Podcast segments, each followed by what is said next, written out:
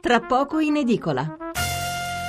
Riprendiamo allora con la lettura dei quotidiani sulla pagina politica, sull'argomento politico. Allora, eh, I grandi giornali non aprono con la politica, eh, tanto per cominciare, perché avete sentito prima la stampa che apriva con le scimmie clonate e poi abbiamo Corriere Repubblica che aprono con i dazi, con l'Europa eh, che attacca Trump, eccetera. Questo lo vedremo fra poco. Allora, eh, il quotidiano nazionale, Galletti si sfila, non mi candido, quindi il ministro dell'ambiente non si ricandida, notizia che troviamo sul quotidiano nazionale, sul resto del Carlino in particolare, perché Galletti è emiliano. Il giornale, candidati ed esclusi, ecco i primi nomi e le sfide tra i big.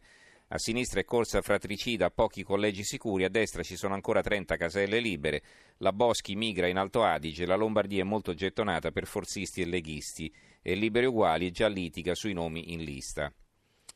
Qui c'era solo un titolo, invece sul Fatto Quotidiano, quasi tutti, chiedo scusa, quasi tutti i titoli più importanti sono su questo argomento. Allora, intanto l'apertura, c'è una foto di Maria Elena Boschi, grande, eh, Boschi a Bolzano, seggio da 6 miliardi, Agicom striglia la 7, non la RAI di Renzi, vendette alle minoranze Dem solo 20 posti. La segretaria pronta a correre nel collegio altoatesino già blindato dall'accordo con la SVP e dai soldi piovuti da Roma in questi anni. Matteo prova a fregare Orlando ed Emiliano sui seggi. Servizi alle pagine 2 e 3. Poi, perché Grillo si è messo in proprio col suo blog e cosa cambia nel Movimento 5 Stelle? Eh, Luca Bergamo, i valori a 5 Stelle di sinistra, niente patti con la Lega, eh, viene intervistato Bergamo eh, dei 5 eh, Stelle. Lega 1 e Lega 2, Bossi nelle liste forse, ora può bloccare Salvini. Un altro titolo, Forza Italia in programma il più grande condono fiscale mai visto, intanto aggira con un trucco le quote rosa del Rosatellum Berlusconi è sempre più caimano. Libero, se non vince nessuno bisognerà rivotare, ma forse sarà inutile, è il fo- titolo del fondo di Vittorio Feltri che incomincia così. Paolo Mieri su Corriere della Sera ha scritto un ponderoso articolo per dimostrare che probabilmente le prossime elezioni politiche non forniranno al Paese una maggioranza stabile capace di esprimere un governo duraturo e ha ragione. Più avanti scrive Feltri, ciò che sorprende è che nonostante le incertezze a cui siamo di fronte, ogni coalizione e ogni singola forza si esprimono con la sicumera di chi ha già vinto le consultazioni. Il PD di Renzi non ha dubbi, crede di avere in tasca il primato.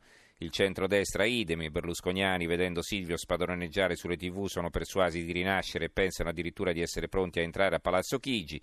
Non parliamo dei 5 Stelle dello spocchioso Di Maio che predica tutti i D come fosse De Gaulle e si immagina investito della carica di Presidente del Consiglio, una sorta di redentore proveniente dalle scuole serali frequentate male.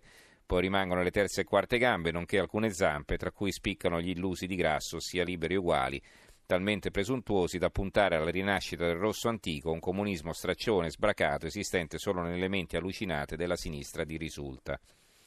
Il manifesto, lite sui posti, caso Orlando nel PD, tregua dentro liberi e uguali. Sotto un altro pezzo, Berlusconi cavallo di Troia della nuova destra, un pezzo di Michele Prospero che incomincia così. Le strategie dei partiti postulano scenari del futuro tutto, del tutto illusori per decifrare il volto del sistema politico.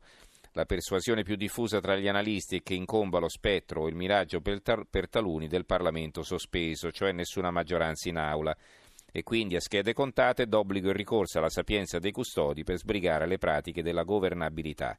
Niente di nuovo sotto il sole, altri governi tecnici o del Presidente che dal 2011 suonano come l'eterna condanna dopo il crollo della Seconda Repubblica. La verità, Bossi è nelle liste ma potrebbe saltare a causa di Maroni, è un pezzo di Alessandro Darold. L'opinione, Di Maio governista, Grillo movimentista, tempesta pentastellata nel cammino di avvicinamento alle elezioni, si consuma definitivamente nel Movimento 5 Stelle la spaccatura tra il comico fondatore intransigente e il candidato premier alla ricerca del voto moderato. Salvini alla corte di Luigi Di Maio, una fantasia notturna, un pezzo di Cristoforo Sola. Poi su Radicali c'è un altro pezzo di Dimitri Buffa, il caso radicali italiani quando regime e partitocrazia convengono. Scrive Buffa, mai tanta visibilità mediatica per un soggetto a trazione radicale o sedicente tale in Italia come quella constatata anche da Agicome Osservatorio di Pavia per la lista più Europa di Emma Bonino. Quasi come se la scomunica da parte dei radicali transnazionali, cioè quelli veri, avesse avuto un effetto salvifico agli occhi del regime partitocratico. E i risultati si vedono. Nelle ultime due settimane la lista più Europa è stata presente in video pubblici e privati con una media tra il 6 e il 10%, che è esattamente il doppio, al, dal doppio al triplo della stima sondaggistica più clemente nei loro confronti. Il foglio, caro Matteo Renzi, ascolta un consiglio, scrive Andrea Marcenaro, smettila di dire che siamo usciti dalla crisi e punta al 40%. Il dubbio, clamorosi dati della Gcom, PD censurato in tv, boom dei 5 Stelle sulla 7. Italia Oggi, il presidente del Codacons ora fa le bucce al Movimento 5 Stelle, Carlo Rienzi non è riuscito a candidarsi. Il mattino di Napoli, Bassolino sedotto e abbandonato per far posto ai big. Il tempo, terremoto Pirozzi, eh, nel Lazio centrodestra nel caos, stop a Parisi, il sindaco di Amatrice sempre più mattatore. Renzi e Tajani mi hanno offerto di tutto, ora basta, resta un giorno solo per trovare l'intesa. Il CAV vola e torna l'ombra dell'inciucio, un altro pezzo sempre sul tempo. Il Gazzettino di Venezia, nord-est, la sfida dei collegi. Vertice ad Arcore per gli ultimi nodi, per i centristi veneti un secondo seggio, Zanetti e De Poli l'incognita di correre fuori dalla regione, in Friuli gara tra ex. Il Corriere dell'Umbria, volta, volta Gabbana, Camere sciolte, in Parlamento nell'ultimo mese hanno cambiato casacche in 60 e diventano 675 nell'ultima legislatura. La nuova Sardegna, Salvini e Partito Sardo d'Azione siglano il patto uniti al voto. La Gazzetta del Mezzogiorno infine Larghe intese sì, no forse, Gentiloni avverte, Berlusconi non è populista ma niente accordi. Puglia, la giostra dei candidati nel centro-destra e nel centro-sinistra.